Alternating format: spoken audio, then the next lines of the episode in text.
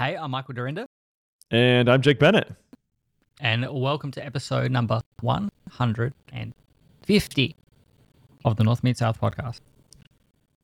Yeah, Hey, so this is like 150 officially, I guess. I guess.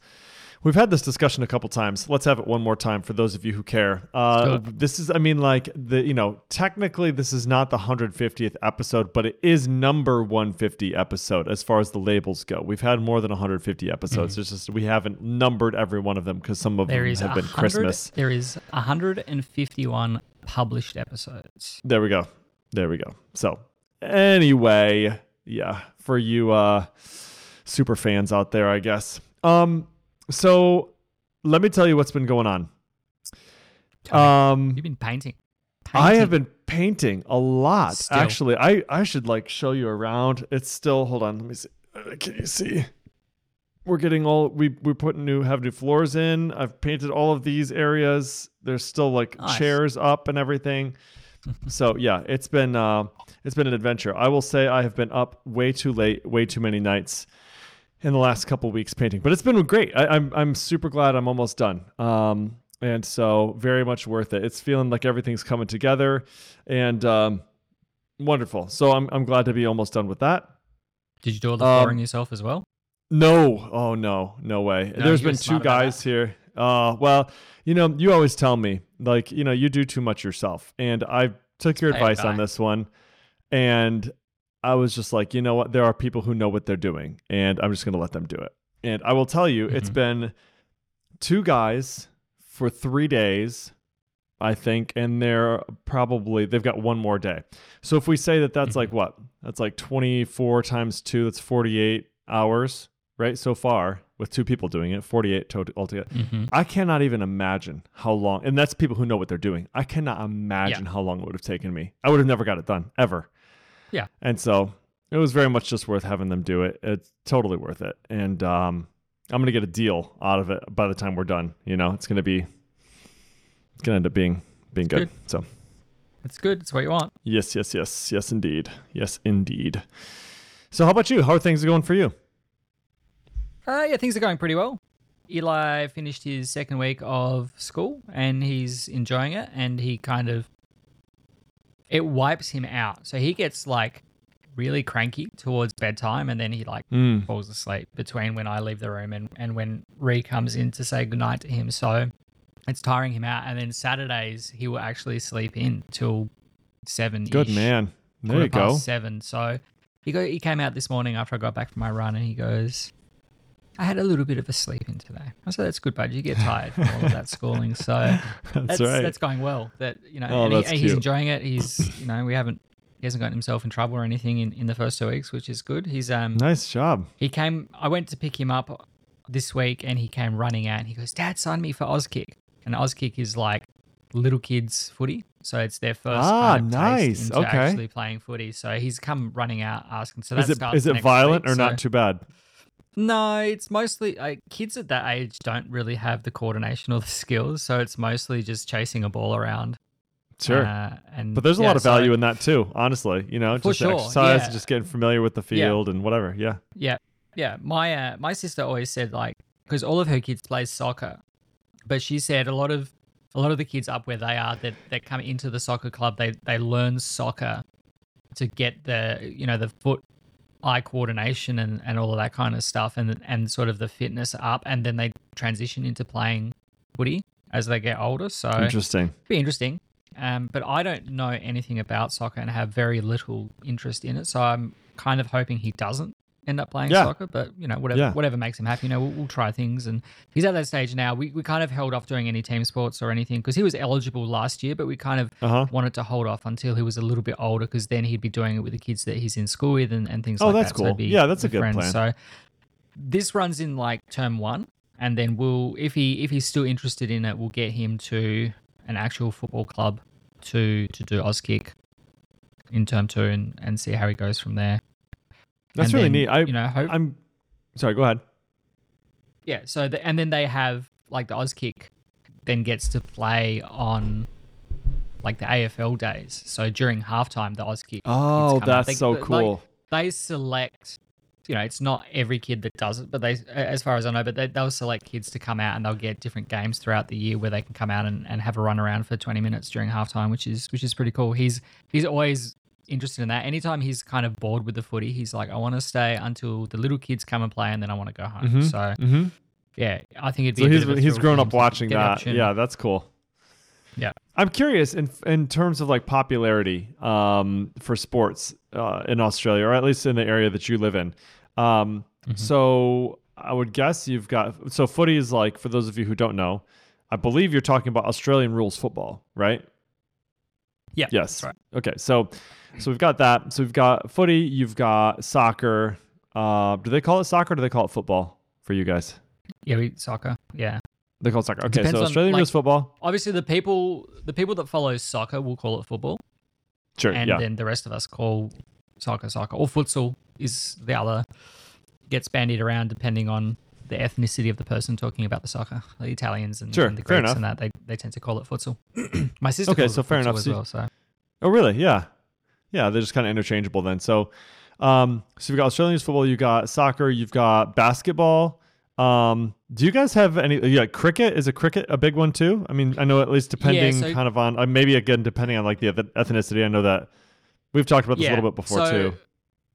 Footy and cricket would be the two main ones.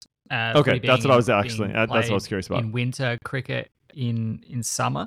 Soccer's got a huge following. It's very popular as well. Um, then the the eastern states, so Queensland and New South Wales, are very heavily leaning towards rugby. And I know that there's Ah, rugby league and rugby union, and I don't know don't know which of the two it is, but rugby's a a very Queensland New South Wales thing. Footy is very much uh, a Victoria, South Australia, Western Australia sport, um, and like we've got basketball and that's expanding, but our our national league would would probably struggle against your college basketball teams. To be honest, Okay, so it's still it's still kind of up and coming. Yeah. Yeah.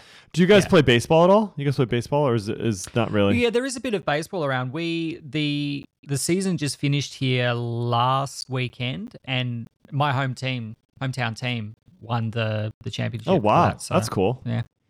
So apparently, Hometown team, You know, nice. we play it, but we're also pretty good at it. So There you Yeah. go. Nice. Love it. Well, hey, uh, folks, if you showed up to hear about Australian sports, then you're in luck because that's exactly what we're talking about today. So very nice. Hey, um, I've got an interesting topic to talk about here. Um, have you ever done campaign emails, like marketing emails for a company that you work for, not just personally? no, most of the stuff that I've done is transaction. We don't do any of the campaign emails. Like Okay. you're talking the you know drip campaigns and things like that. Sure. Yeah. Or yep. just- like anything yeah, that, yeah, you'd, that you would consider like a subscribed list of people or something like that. Mm-hmm. No, Okay. No. Okay, gotcha. So, um, what we have done pretty typically is we have done transactional emails as well, right? That's that's Mhm. been solely what we've done. We've never done any sort of campaign, sort of like, hey, let's email these people, sort of deal. We've never done that. Um, Mhm. But in the industry that we're in, uh, we're wanting to expand the ways that we're attempting to communicate with people, and also giving them the option to essentially choose which way they want to be communicated with. The challenge that we have is that the folks that we're trying to get in touch with, none of them have talked to us before, and none of them have basically consented to be talked to. Right? They don't. It's it's they just haven't because they're not our clients. They're not. It's nothing. We're trying to find these people. Basically, is what it is. Right? Mhm. And so some of them you'll call them, they'll never pick up their phone. They just won't. But if you text them, they'll text you back. Or if you email them, they'll click the link that's in there, right? So it's um but we also are very sensitive to wanting to be good actors in this space. We certainly don't want to spam anybody. Yeah. And we want to give people the option to unsubscribe and we want to make sure we have a really For good sure. sender reputation, all that stuff, right? Um Mhm. so one of the challenges that we've faced is that we're kind of going from this transactional idea to more of like, well, we have, you know, I don't know, 3,000 people who have logged into our, our payment portal and have given us their email, but we haven't heard from them in a long time. Yeah. So we're going to email those people. Um, but we're not using, like, basically what we did is we just said, let's take our transactional stuff that we've already done and just Mhm. send some people into those files and just go manually send 3,000 emails. Well, that's fine, but none of those transactional emails have like an unsubscribe button or anything like that, right? And so what Yeah. ends up happening Yeah. is people marking this as a spam or as abuse, whatever, and that's not great. Um, Yeah. So we're trying to figure out if we if we move those sorts of things over to something like Mailcoach. You know what I mean? Where we just load them up into Mailcoach and then shoot them out. Mm-hmm. Yeah. Because Mailcoach, I believe, will already handle most of that unsubscribe stuff. You know what I mean? Like the, th- Yeah. that deal. Um, Yeah, built for that kind of stuff. Right, exactly. Built for some of that stuff. But I, I found it interesting, sort of how the whole unsubscribe thing works. And so I'm, I just want to take a quick minute to break this down. Um, Yahoo and Google recently banded together to do this new thing. They- They're calling it Yahoogle informally, I think, right? And so it's like basically these rules that they've had for senders that they're now choosing to enforce. Um, and so one of the things that they're enforcing is that if you send over 5,000 emails a day, um, any of your marketing emails must have a one click unsubscribe. So, one click unsubscribe meaning not you click and it goes to a page where it says, Do you want to unsubscribe? And then you click that again. Not that. Like a literal one click Yeah. unsubscribe. So, the way that this Yeah. works is interesting. There's these, there in 1997, there was these list headers that got introduced as an RFC for emails. So in emails, you can send these headers through, and there's like list subscribe, list unsubscribe, list archive, and all the the list there is referring to like an email list, right? A list of people that you're emailing, right? So you can think of it as like um, you know, newsletter sort of deal, right? So all of those list headers are specifically related to mailing lists. Um, well, list unsubscribe has been there for a long time. Mhm. But typically, it's just been a, a get URL where you again you send them there and they click it. The problem is that if you are trying to implement a one-click URL solution where you say, okay, if, as long as they hit that page, we'll unsubscribe them. A lot of email service providers now will automatically hit any link, in, exactly, Yeah. prefetch everything to make sure that it's it's not spam or it's not uh, Mhm. virus or you know whatever. Apple, if they you know if there's like tracking links or whatever, they hit everything just to like throw off advertisers so they can't say like oh that's a good email address. You know what I mean? They'll always kind of visit that thing. So you can't really do that. So what they are doing now is they're s- suggesting that that list unsubscribe is a get URL that does the you click through and then you click it again and it unsubscribes, or or and I should say that URL should also be able to be posted to. And if you post to that URL, the post will then unsubscribe them in one in one val, you know, in one hit.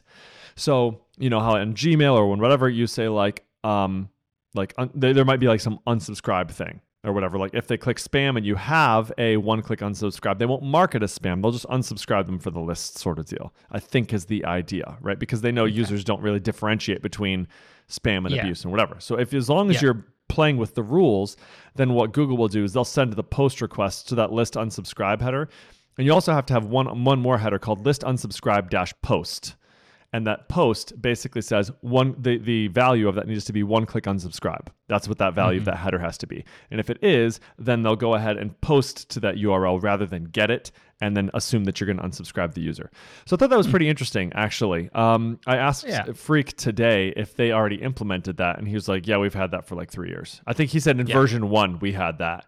And so it's like for me I, i'm th- that's where i'm at. I'm like okay well i could buy Mailcoach for 250 bucks and just do it that way and be done with it.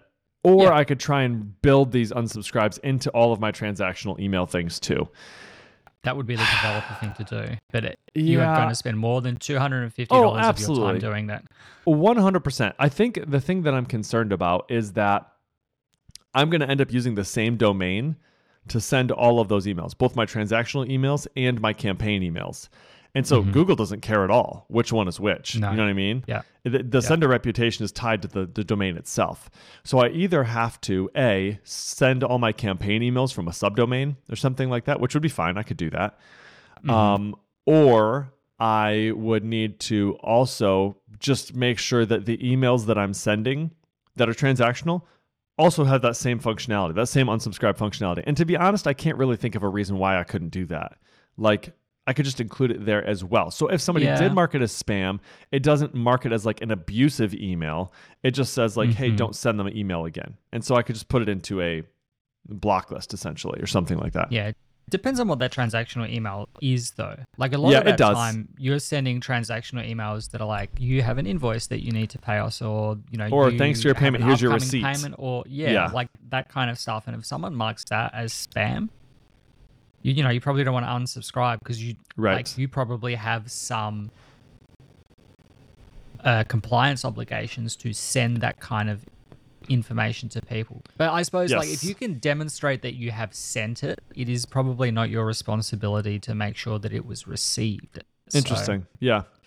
Yeah, if it Um, bounces, for example, though, like if it bounces on our side, like if we get back a hook from AWS or something that that email bounced, we are obligated to to follow up on that. So like to follow up. our print it. yeah, our send it in fallback the mail. Exactly. That's literally what we have to do because it's like Yeah. the the initial is like you must notify them, and the original was like you have to print an email or print and mail it. And they're like, well, Mm-hmm. you can email it, but if you don't get it through there, then you have to send it through mail. So it's like okay. So anyway, that's been an interesting rabbit hole to kind of go down, and I thought it's it's Yeah. just a clever solution. Like it's a really well written, well understood um, piece of documentation. They just the RFC is really well written. I, I, I thought it was Yeah. good. So Yeah. yeah kind of cool. yeah, it's uh, it's good to know that you know Flake and Co at Spatie have built that thing and they're aware of all of these RFCs and things that they need to adhere to if they're going to build and sell obviously a comprehensive mailing thing. Mhm. Like uh, Mm-hmm. you know, you could build it yourself, but you're not going to know about these things, much less implement them. So you know, there's always that kind of stuff. And and then, you know, if you're using the Mailcoach Mailcoach cloud thing, or if you're using, you know, SendGrid and not SendGrid, uh, if you're using ConvertKit or um, SendStack from the team at Beyond Code or whatever, like if you're using these services, they're going to do some level of work to make sure that they can keep their deliverability rates up high Yeah. because they're offering this as a service. Um, Right, I know right. that Mailcoach you can bring your own, you know, S- SES or whatever, you know, transactional mail provider and, and send your mail that way. So yeah, there's there's certainly things they're doing. I would certainly all of that kind of stuff I would always send from a separate email, a separate domain, just to make Yeah. sure that Yeah. you know your internal staff emails that are you know jakebennett.com don't get caught up in in like some spam loop you know, Exactly. and, and you get on those blacklists and you can get stuck on there for ages and, and they're quite aggressive about it now as well so For it's- sure. it's definitely definitely something that you want to keep away from your like human uh generated or Right. originated emails versus you know the automated system emails and things like that so that's Yeah, something i'm looking into again uh, this year as we're about to gear up for emailing you know attendees and and you know waitlists and you know the the sign up list and all that kind of stuff for for Laracon AU at the end of this month. I'm kind of revisiting. Do we want to keep using what we're using? Do we want to look at using ConvertKit or something like that? So just trying to figure out. I mean, we're using SendStack at the moment. I found that SendStack was a little bit lacking in terms of some of its segmentation features, which we were trying to do to kind of email people Sure. at various points in in the sort of like sales journey, if you will, for for Yeah. Laracon. So the funnel. um, you know, yeah, the funnel. You know, people that that signed up, but then you know they didn't open an email. You know, we want to email those people again. For example, hey, you might have missed that tickets are on sale, or you might have missed that CFP is open, or you might have, you know, all of that kind of stuff. yeah. Um, or people that were on a wait list. You know, you want to make sure that they get notified of all of that kind of stuff. So Yeah. yeah, Absolutely. looking that makes sense. looking at email again at the moment. Nice. Yeah. Yeah, so that's been interesting. Um, I've also been playing with keyboard stuff this week again. I know we talked about that two weeks ago. Uh, I've had a couple breakthroughs. David Hemphill helps me with this, um, and so I think the the place where I'm at now is that I have mapped caps lock, which I was afraid of doing. Um, I've, I've had mixed results with caps lock, and I think it's because I was trying to do it on a Magic keyboard and also on my Mac keyboard. And Macs don't really like when you mess with caps lock too much. Um, But on my on my and maybe or maybe I just don't have it set up right. That's that's possible too. Um, but on my on my Keychron, uh, it has no problem with it. It's it's great. It doesn't care. Yeah. So what I did is I mapped caps lock to tap to escape and hold is super. So that's been Mhm. great. Um, it's been really nice because with those 60% keyboards, like I said before, like escape is, uh, sorry, there's no, there's no tilde, uh, tilde backticks. So Yeah. I mapped my escape to tilde backticks. I mapped my caps lock to escape and super, right? So tap is escape, hold is super. And then I mapped my um, control key, my bottom left control t- key. On tap, it's caps lock, and on hold, it's just control. Um, so that's worked pretty good. Uh, Okay. it's, that's worked really well. And then the other thing that I did is I started using Raycast uh, with hotkeys as well. So with Ray, I've been using Raycast, but they have hotkeys, and a hotkey basically allows you to define a keyboard shortcut to launch an app. Right. So what I can do now is I can hold down caps lock and I can press any of my home row keys, and those pop up my most recent or my most um, used applications. So like command, sorry, hold caps lock H is um, happy place H happy place PhpStorm. Right. That's what I I, tr- I have to map them in my brain. And then uh, J is Slack. It's like Jake. If somebody's trying to get a hold of me. Hey, Jake. Uh, K, I think, is Edge. I don't have a good mnemonic, n- uh, or mnemonic device for that. And L is Loud, which is Teams, because I hate Teams. It's so loud. It is just so loud. There's so many notifications going through there. Um, so, anyway, that's what I've got there. And then I've also, instead of using Moom, M O O M, my window manager that I was using previously, Raycast also has window management, which I, which I did not realize, which is pretty cool. And I can Mhm. assign hotkeys to those commands as well. So I can press caps lock right, caps lock left, and that will, ma- you know, that'll bump my screen to one side or to the other side. Mm, Caps lock space uh, does full screen in the middle. Um, Interesting. yeah, so it is interesting. Maybe and then maybe I need to look at using those hotkeys for the because I use the window management stuff in in Raycast as well, Mhm. but I just open up Raycast and then type like FIFO for first fourth or LAFO for last fourth and things like that. So um, having having the ability to do it with hotkeys will be interesting. Yeah, so the the couple things that I discovered in Raycast are like those the hotkeys, which yeah, you basically if you go to any command and then you press Command K and then say configure command or configure extension, whatever, it'll bring up a panel and it'll say alias or hotkey. So hotkey will basically say you don't have to be in Raycast to run this. You don't have to press Command Space to pop up Raycast. You just yeah, press this just keyboard combo. Yeah. Exactly. It's a global thing. So if you press this hotkey, it'll just do whatever that command is. An Mhm. alias, however, is if I'm in Raycast and I type this, it will do this command, right? So I- I can do the same thing if I press like command space. So for like my top right corner, I actually don't have that mapped in in Raycast for putting something up there in my window management, but I signed an alias of tr top right. So I Mhm. press command space open open Raycast tr enter, and that pops Mm-hmm. up to the top right. Um, but you can you know you can assign any sorts of aliases. So like for my GitHub Hmm. alias, so GitHub is an extension, right? But within GitHub extension, there are multiple commands. Uh, one of the commands is search repos, and so that's the one I use almost all the time. And so what Mhm. I did is you go to GitHub and then you go to you go to configure command. Uh, it's the command K, and then you go to search repo, and then you can assign an alias to that. So the alias is GH. So now what I do is I open Raycast, type GH, tab, and then I just type in the name of whatever repo I'm looking at. So in my case, like core.webbergroup.com, I just type in core, it pops it up, and then I can from there press like Command Shift P to get to pull requests or Command Shift I to get to issues. Uh, or Mhm. enter to go to the repo. So it's really fast. My I, I think that has been the biggest hurdle that I faced moving from Alfred to Raycast was there's so many options in Raycast and it took me forever to kind of navigate Yeah. through the different pieces. And I just it wasn't fast enough.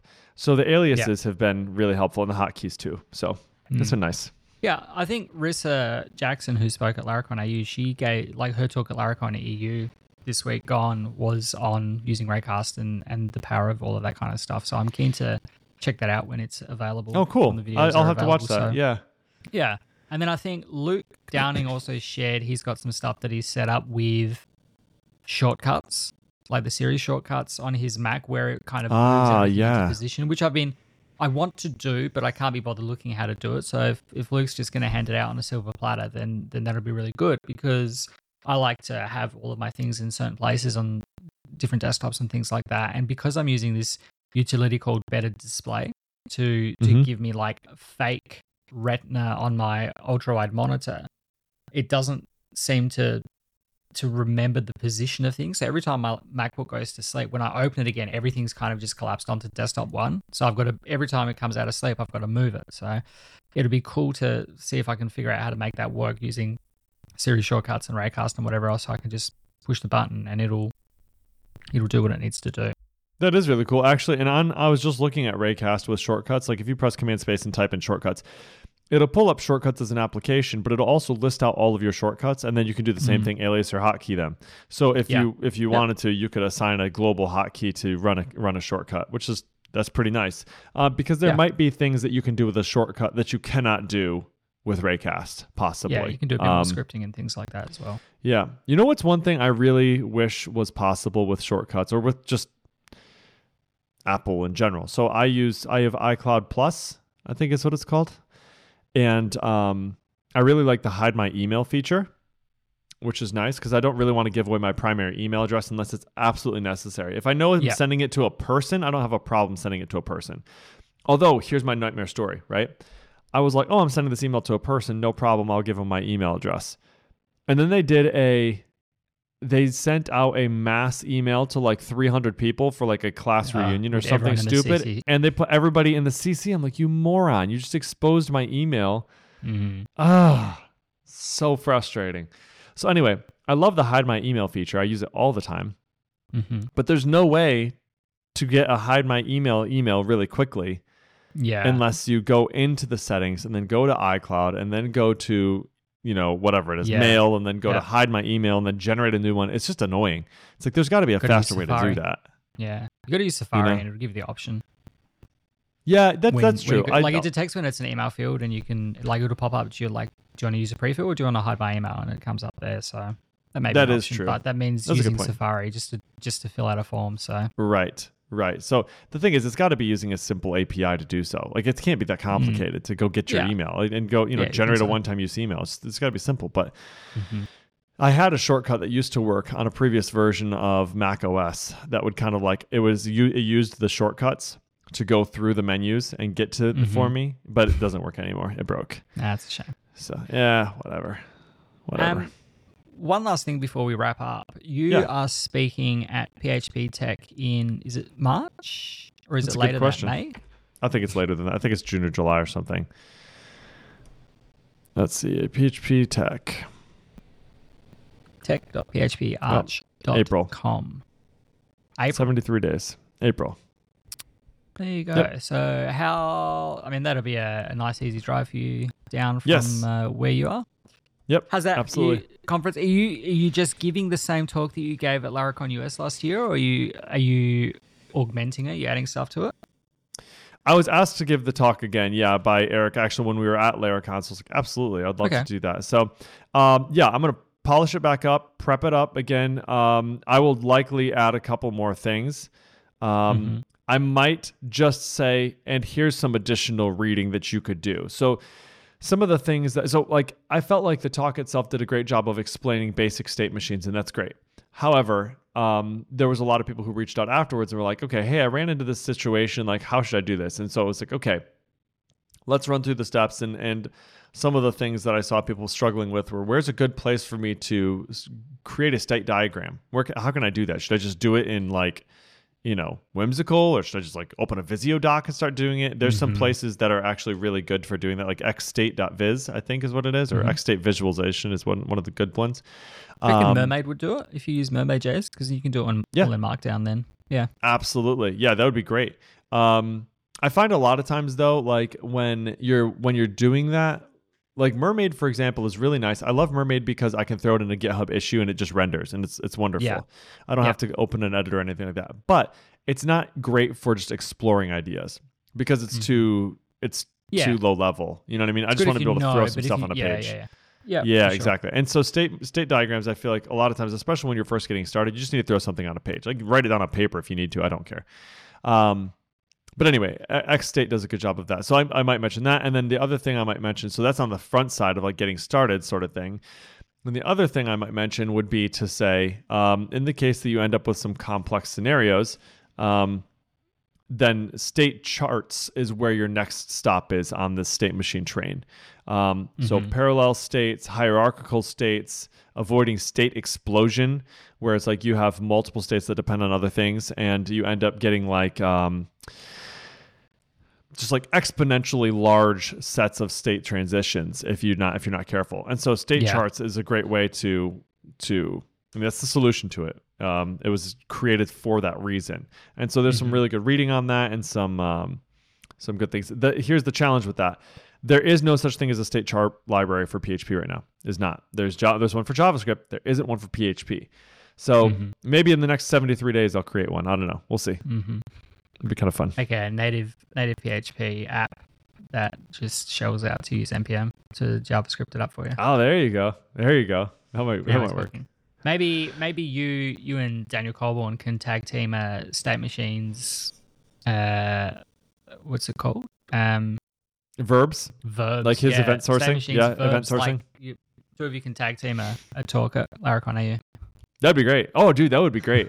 I would love that. That'd be super fun. And we'll do it again. So uh, yeah, so PHP[TEK] is what do we say? April Yep. twenty third and twenty fifth at the Sheraton Suites in O'Hare. Uh, we will put links in the show notes for you if you want to buy tickets. They're available now. It's a three track conference. Uh, so it's two days, three tracks. If you can't attend physically, there's also live stream access, so they'll do a full live stream as well. Uh, so definitely check that out if uh, if it's something that you know it's a it's a PHP conference. Loads of speakers, lots of networking. We've talked about all the benefits of of attending conferences and things like that as well in the past. So definitely uh, check that out, especially if you're in Chicago. You know, it's just a Absolutely. Anybody in the Midwest, you know, for sure. It's a no brainer for anybody in the Midwest. You should definitely Yeah. come. and it was something something to tie you over between Laracon India and Laracon US. You got it. which is August this year, I think. There's so many conferences now. You know, Laracon EU just happened. Laracon India is happening. Uh, PHP U, the PHP UK conference is next week. PHP[TEK] is is in April. There's Laravel Live UK, which is I think July. Then Laravel Live Denmark, which is August, and then Laracon US is a week later in August. I'm sure it will definitely not be extremely hot in in Texas at that time of year. Um, and then we'll be back in November. We're getting very close to all of that goodness as well. So looking forward to sharing details with everyone. We've we've secured hotels for uh, attendees, which we, we did the first year and we didn't really get much um, feedback or return on it then as we didn't do it the last couple of years. But I think just from a from a attendee experience thing to say like this is the hotel here's your coupon code you'll get you know you'll get a discount to go and stay at. Um, one of one of the hotel operators actually operates eight different properties within like a 30 minute walk of the conference venue. So you can stay at any of them depending on you know what your budget is and what your tolerance to, to walking is which would be good. There's and then there's a second hotel operator as well that will have um you know special rates for conference attendees. So we're really trying to kind of make this an all-in experience. It's not just like ticket, it's all the stuff that we're putting around it, um, to to just make it the the best that we can make it, which I'm really excited on. And the people that I've kind of shared secret details with already, they, I mean, you know, how how many of them are yes people? I don't know. You know, they're just saying Sure. that's It's hard to amazing say. Yeah. Yeah. It's hard to say. you know but but you know you don't want to just go and tell it to everyone before you're ready or to someone Yeah, that yeah. you don't know because you know they might tell you it's bad and or they might share that information that that I'm not ready to share yet so so far I've heard good things and uh, I hope that you know as we get closer to the date um, hopefully by the end of February fingers crossed I haven't seen any of the branding for this year yet but um, yeah, hopefully we can get that all moving pretty quickly. And then once it's out in the open, we'll have CFP. I've got one speaker ready to go, which I'm very excited about. I'm hoping, not that Taylor listens to this podcast, I'm sure, but I'm hoping that we can get Taylor. Let's come, go. Come back that to Australia. awesome. It's been it's been uh, six years since he was here last, so fingers crossed we can get the man himself back. Maybe That'd once he hands the reins the reins of uh, director of engineering over, he'll have a bit more free time. So fingers crossed. Got to you got to figure out who that's going to be. Got to figure that out. Who's that going to be? Is it you? Did you apply? Oh, maybe, maybe it's me. No, dude, I, I don't think I, I don't think I could hack that job. I don't think I could do it. Um, I was talking to someone else about it, and they they're well positioned. Like their skill set is such that they could take on that kind of role. They're not sure if they would be able to take on the publicity, hmm. like to Ah, be a- sense. the public face. Like it would be known that you're the developer of en- uh, the, the director of engineering or the head of engineering, whatever that role is, at Laravel LLC. And so you know, there's this possibly a certain level of expectation from the community that they're going to be like a Twitter person, that they're going to be public, that they're going to be, you know, talking about like this is how we run Laravel, you know, as a team of 20 developers or whatever. else. So there's um, some trepidation around that.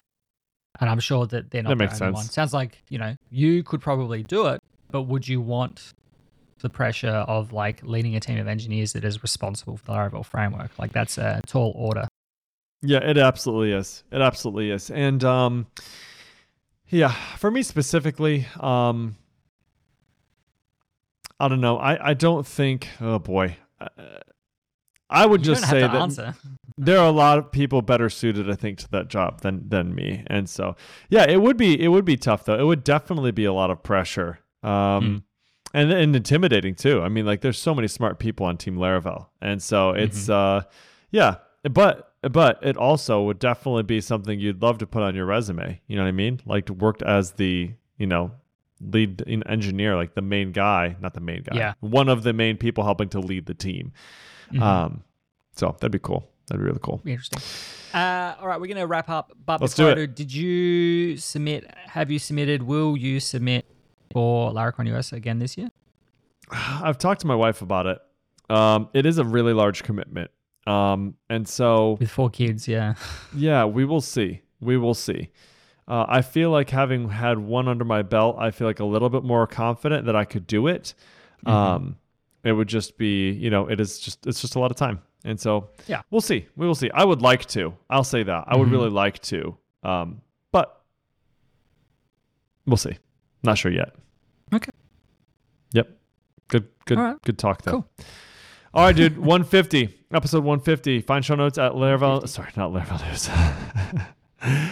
Find show notes at northmeetsouth.audio slash 150. Hit us up on Twitter at Michael Dyrynda, at Jacob Bennett, or at North South Audio. And of course, if you like the podcast, rate it up in your podcatcher of choice. Five stars would be amazing. Folks, we'll see you at PHP[TEK] if you happen to be there. Otherwise, we'll see you in two weeks. See you later. Bye. Oh, you can watch this on, on YouTube too. There is a video now. Oh, nice. So I love it. do that. Oh, like, ev- You can see everybody's gonna get to see house. my everybody can see my house. Oh man, my wife's gonna come and like, you saw you have to see all the trash. Oh, that's not trashed. It's fine. That's fine. It's fine. It's mid renovation. It's totally fine. There we go. Acceptable. There we go. It's it is. It's totally fine. All right. All right. Thanks everybody. We'll see ya. Two weeks. Two weeks.